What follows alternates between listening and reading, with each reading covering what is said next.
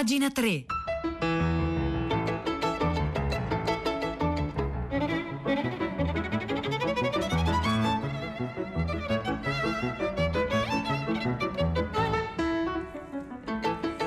Buongiorno, un saluto da Nicola Lagioia, benvenuti a pagina 3, la cultura nei quotidiani, nelle riviste e nel web. Sono le 9, 1 minuto 36 secondi di lunedì 27 settembre. Noi oggi cominciamo alla grande perché cominciamo con una Lexio Magistralis di Margaret Atwood che anticipa, cioè c'è l'anticipazione di questa lezione su tutto libri che trovate appunto online tutta eh, la settimana del discorso che Margaret Atwood terrà ad Alba in occasione del premio che le è stato conferito Grinzane Bottari Lattes e che comincia parlando proprio del territorio in cui si troverà, vale a dire il Piemonte. È un'emozione dice Margaret Atwood, trovarmi in questa regione d'Italia così vicino a dove Annibale, perché poi in realtà è tutto un discorso sulla narrazione, ma comincia dalla storia che è una narrazione, da quando Annibale attraversò le Alpi con gli elefanti nel III secolo a.C. Che meraviglia, deve essere stato alzare gli occhi dalla colazione e vedere un mucchio di cartaginesi armati più un plotone di elefanti. Ah no? Non c'eravate? Dice Margaret Atwood, non siete vecchi di 2500 anni? Beh, allora questo episodio su Annibale dovete averlo appreso da un racconto. E quel racconto poteva definirsi storia della cui veridicità, insomma, dovremmo fidarci, opera di fantasia che dovrebbe essere fedele, ma in un altro modo, fedele alla vita o fedele all'arte. In un caso e nell'altro il racconto coinvolge specifici personaggi cartaginesi, oppure signore del ceto medio, oppure elefanti, oppure orfani, hobbit, vampiri, cappuccetto rosso, il dottor Spock del pianeta Vulcano. Personaggi che vivono gli eventi in un determinato ordine, sempre comprensivo di un inizio, una parte centrale e una fine, sia che appunto questa organizzazione narrativa riguardi fatti veri, sia che questa organizzazione narrativa riguardi storie inventate. Esistono molti tipi di storie, dice Margaret Atwood, e molti modi per organizzarle delle storie, delle loro variazioni che proverò a parlarvi oggi. Durante gli ultimi due anni di Covid ho dedicato molto tempo alle storie scritte in Italia, per esempio ho partecipato a un progetto sulla Divina Commedia. E allora in un certo senso, dice Margaret Atwood addentrandosi in territori danteschi, il procedere dell'inferno assomiglia alla scrittura e alla lettura di un romanzo, anche se è un poema. Si comincia nelle tenebre, in un bosco intricato, non sappiamo dove siamo né cosa stia succedendo, poi incontriamo una porta. Se siamo scrittori e stiamo iniziando a scrivere un libro, ci domandiamo funzionerà? Se siamo lettori che cominciano a leggerne uno, ci domanderemo vado avanti? Ecco il primo compito dello scrittore è attrarre il lettore al di là di quella porta e oltre le prime cinque pagine. Se non si riesce a fare questo, beh, non succederà più. Dante, lo scrittore, sta scrivendo dell'inferno, ne è anche la voce narrante, la star, si potrebbe dire. Noi proviamo le sue sensazioni, cogliamo i suoi pensieri, viaggiamo insieme a lui, ma Dante non è l'unico a intraprendere il viaggio. Per sua fortuna c'è una guida spirituale, questa persona è Virgilio. Il poema epico contiene una discesa agli inferi, ma anche Enea, appunto, ha, a proposito di Virgilio, una sua guida, cioè la Sibilla Cumana. Ed è un bene che ce l'abbia, perché, come dice lei, sto parafrasando, dice Margaret Atwood, all'inferno è facile andarci, ma dall'inferno è difficile venirne fuori. Enea scende nell'Averno e vede molte cose orripilanti ed educative, mentre il suo autore Virgilio descrive tutto per noi, è come se fosse lì per l'incontro del suo eroe con i defunti, anche Virgilio aveva un modello da seguire. Quindi tutta una catena, come a dire che in letteratura nulla nasce da nulla, ognuno ha un suo maestro a cui deve rifarsi e a cui si affida perché questo abbia la bontà o la benevolenza di passargli idealmente il testimone. Chi è appunto il modello che seguiva a sua volta Virgilio? Il passo dell'Odissea in cui Ulisse riempie di sangue una fossa, evoca le anime dei morti e consulta una guida spirituale, ossia il veggente Tiresia. Dunque è per questo che Dante ha come guida spirituale l'autore dell'Eneide, per il quale nutre grande ammirazione. Virgilio nell'inferno c'è già stato, conosce il territorio, quindi Dante è in buone mani. Poi continua perché è molto, molto lunga questa lezione di Margaret Atwood a proposito appunto della narrazione eh, dei romanzi che si occupano spesso più di inferni che di paradisi, come diceva scherzosamente Mark Twain, il paradiso per il clima, l'inferno per la compagnia e questo è il motivo per cui è facile scrivere dice Margaret Atwood che ne è esperta di distopie, è più facile scrivere di società in cui non ci piacerebbe vivere ed è più difficile scrivere di, di utopie perché i romanzi si occupano appunto di situazioni complesse e problematiche, no? è un po' eh, l'inizio di, di Anna Karenina, tutte le famiglie felici sono felici allo stesso modo, ogni famiglia è infelice, è infelice a modo suo ed è di famiglie infelici che noi scrittori di solito appunto ci, eh, ci occupiamo. E poi continua eh, Margaret, Margaret Atwood eh, parlando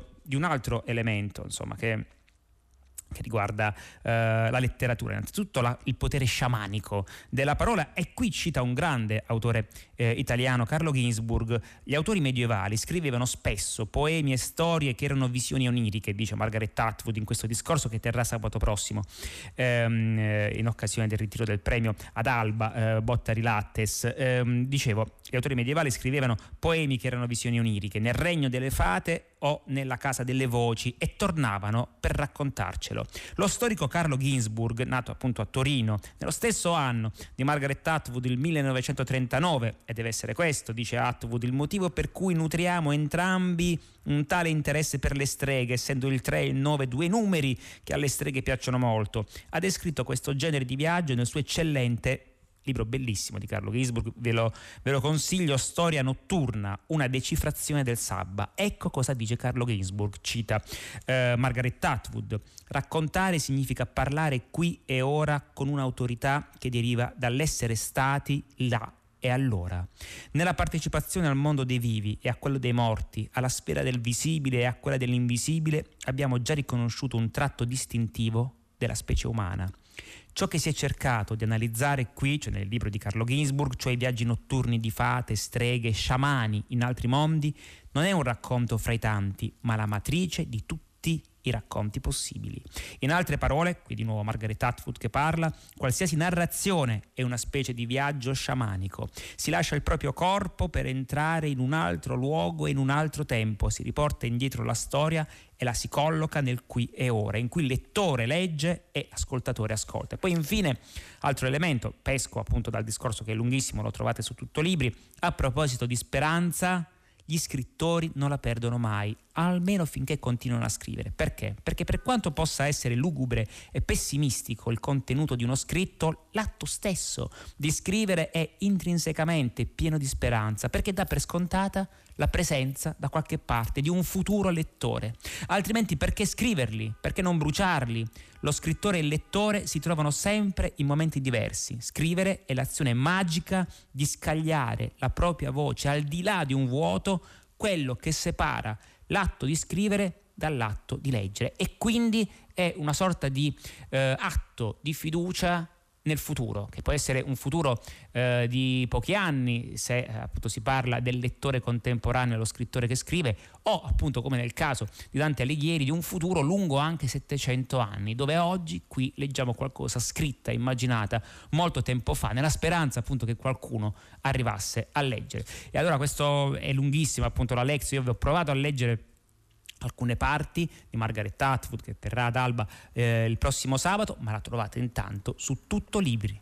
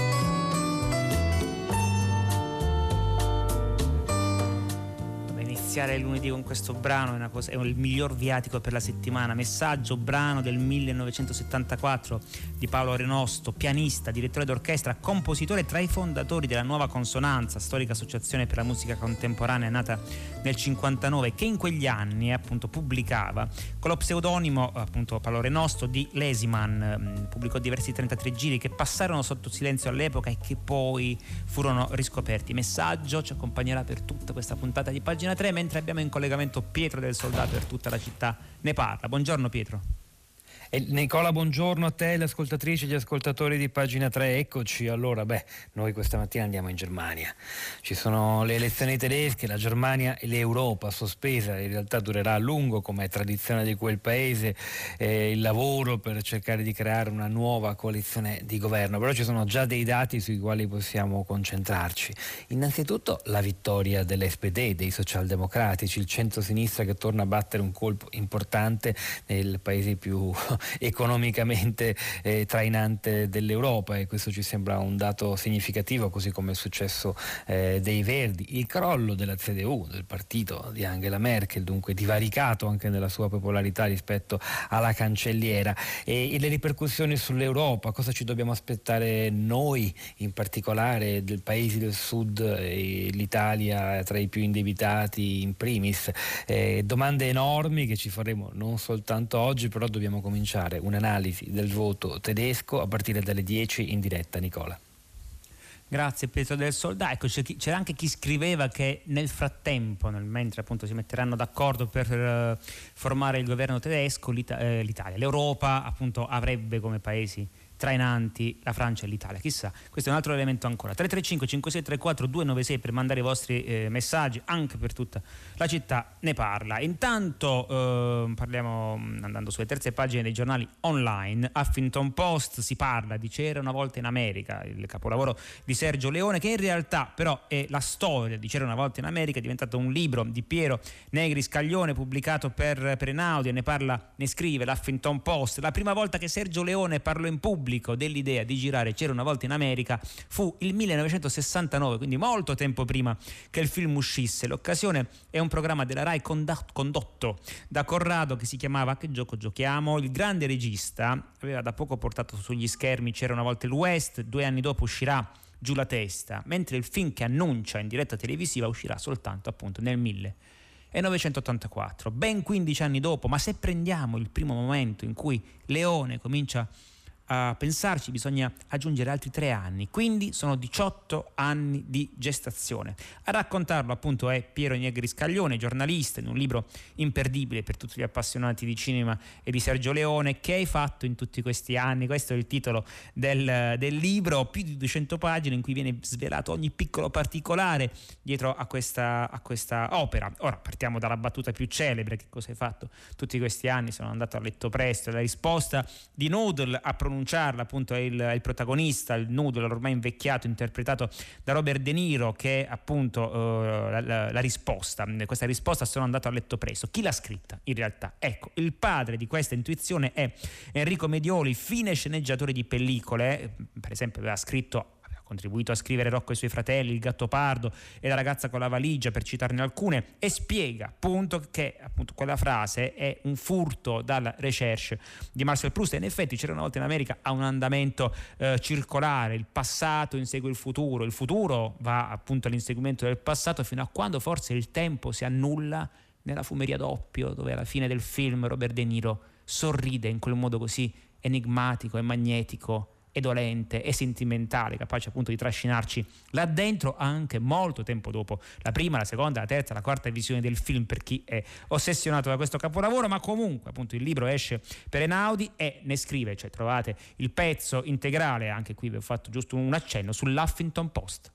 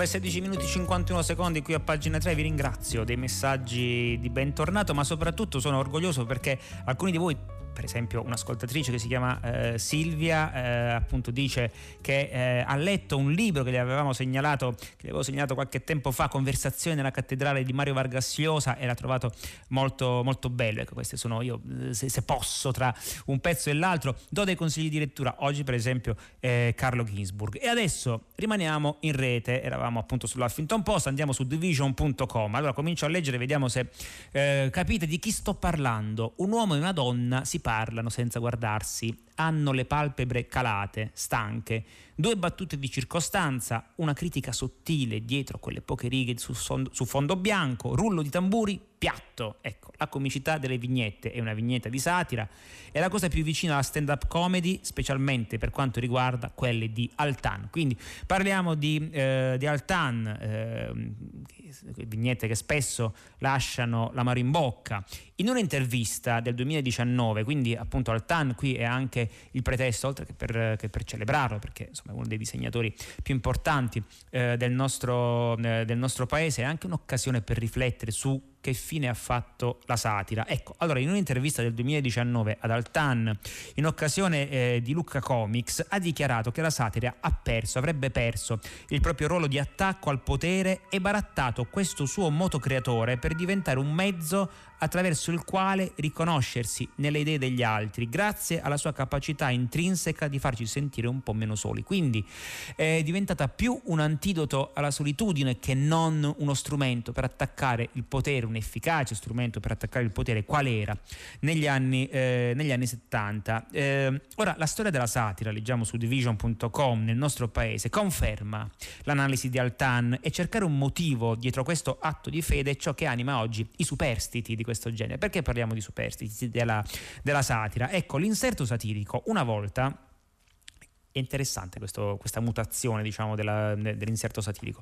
L'inserto satirico una volta, quando i giornali insomma, venivano letti da, da, tante persone, da molte più persone di oggi, era l'articolo di fondo, quello che non tutti leggevano e doveva servire come approfondimento a coloro che lo cercavano fra le pagine del quotidiano. Quindi una sorta di messaggio in codice fra individui deliberatamente attenti ai dettagli. Oggi questa logica è stata rovesciata e si dedica alle sporadiche vignette anche una pagina intera fra le prime del giornale, quindi apparentemente più spazio. È indubbio però che le vignette di satira, pur avendo guadagnato visibilità, abbiano perso il loro ruolo. Si potrebbe dire infatti che la satira sia stata ufficializzata anche dalle testate più tradizionali e sia diventata così un semplice pretesto per graficizzare i contenuti, i contenuti presenti nel resto dell'editoriale. Quindi la, la, la, la vignetta satirica diventa semplicemente, eh, rischia di diventare semplicemente uno strumento per dare credito alla linea editoriale del giornale, che se ci pensate è quanto di meno anarchico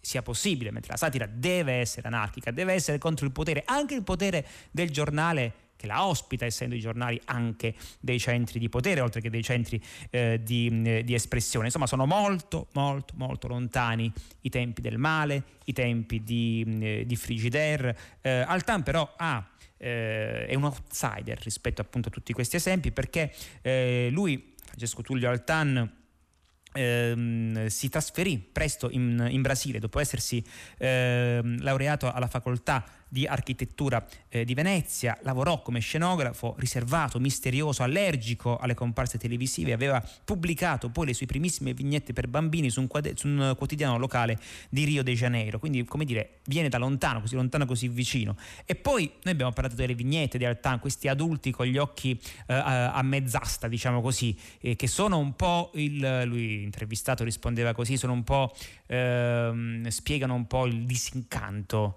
degli adulti, mentre i bambini hanno sempre gli occhi spalancati, se ci pensate, nelle vignette di Altan, perché appunto eh, il, per, per, bambini eh, creò la pimpa Altan, dedicato appunto eh, a sua figlia, eh, Altan rimarrà legato per il resto della sua carriera fino ad oggi, era stato appunto eh, creato per divertire sua figlia, un'idea semplice e assolutamente funzionale all'immaginazione dei bambini, la pimpa, che racchiude in sé i caratteri dell'infanzia, i colori, l'apertura mentale che caratterizza questa fase della vita. Diversamente dagli adulti, eh, delle sue vignette satiriche, infatti la pimpa affronta la realtà in piena libertà, in modo spiensierato, riponendo grande fiducia verso il mondo e riuscendo a comunicare senza fatica con esso, cioè come fanno i bambini che hanno fiducia nel mondo nonostante il mondo non sia certe volte anzi molte volte meritevole di fiducia. Una dicotomia, quella creata dal TAN fra il mondo felice e colorato della pimpa e quello grigio e malinconico della sua produzione per adulti, che ne fa appunto la sua cifra stilistica e aggiungiamo noi anche la sua cifra etica. Quindi lunga vita dal TAN e le sue vignette e alla pimpa e questo lungo pezzo su di lui e sulla satira lo trovate su thevision.com.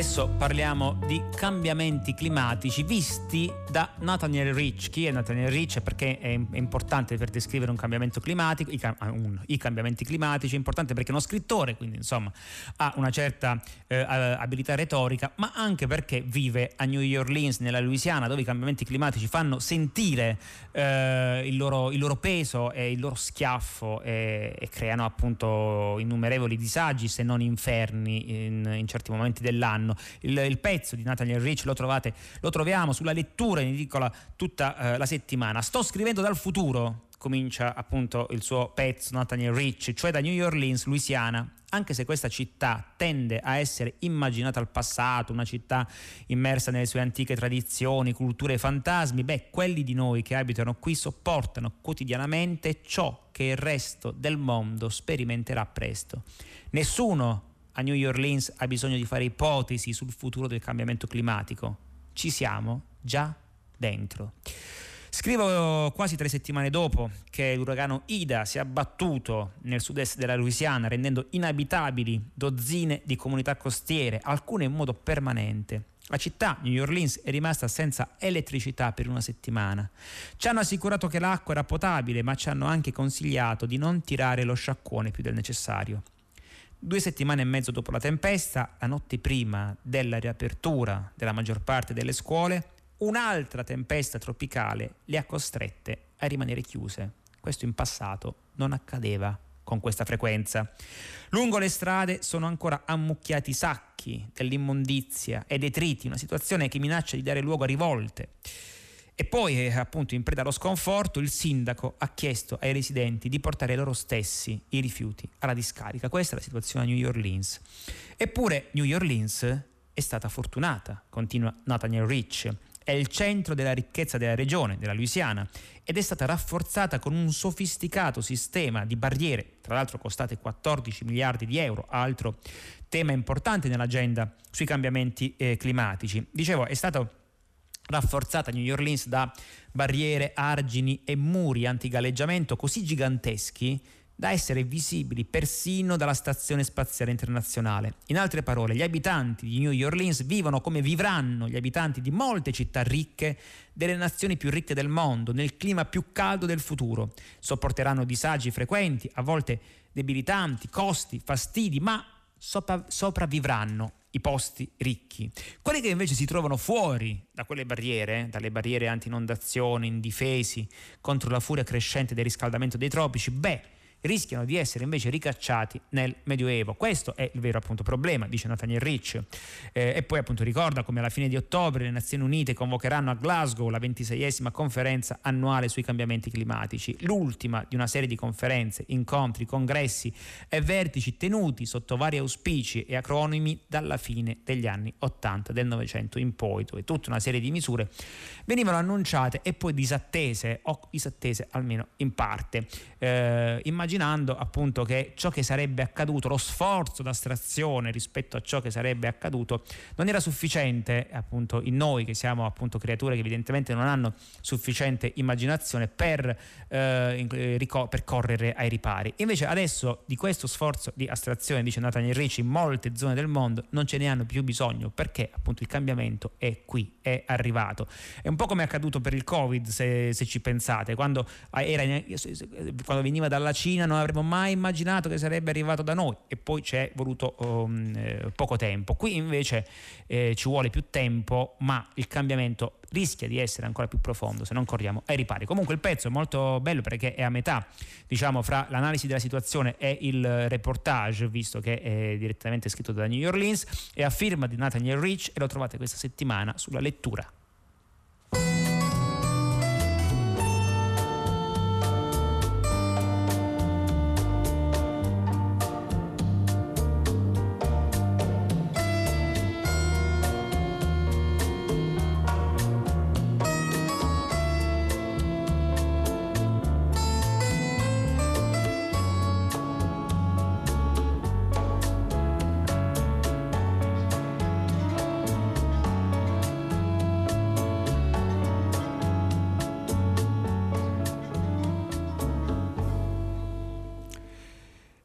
Siamo arrivati appunto alla, alla, fine di questa puntata. Eh, molti ascoltatori ci chiedono qual è il titolo eh, del, del, pezzo, è bellissimo effettivamente, eh, che è passato eh, in questi minuti. È Messaggio del 1974 di Paolo Renosto all'epoca eh, si pubblicava con lo pseudonimo di Lesiman eh, pezzi come questo, messaggio appunto, dagli anni 70 eh, a oggi io vi riesco a, mm, a, segnalare un pezzo uscito su Robinson, si parla tanto a proposito di contemporaneità, fake news, i complotti, complotto è diventato un archetipo un po' della, della dopo modernità, cioè della nostra contemporaneità. Luciano Canfora viene intervistato da, eh, da, Simonetta, eh, da Simonetta, Fiori, dice appunto che il concetto di complotto preso troppo alla leggera riduce una questione questione complessa eh, a un giochino tra esaltati, senza considerare la stratificazione profonda di pregiudizi e stereotipi che vengono da molto lontano. Prendiamo ad esempio il piano eh, Calergi che gettava un grido d'allarme sulla razza bianca in pericolo che poi fu diciamo così, preso sul serio, il problema è chi li prende sul serio,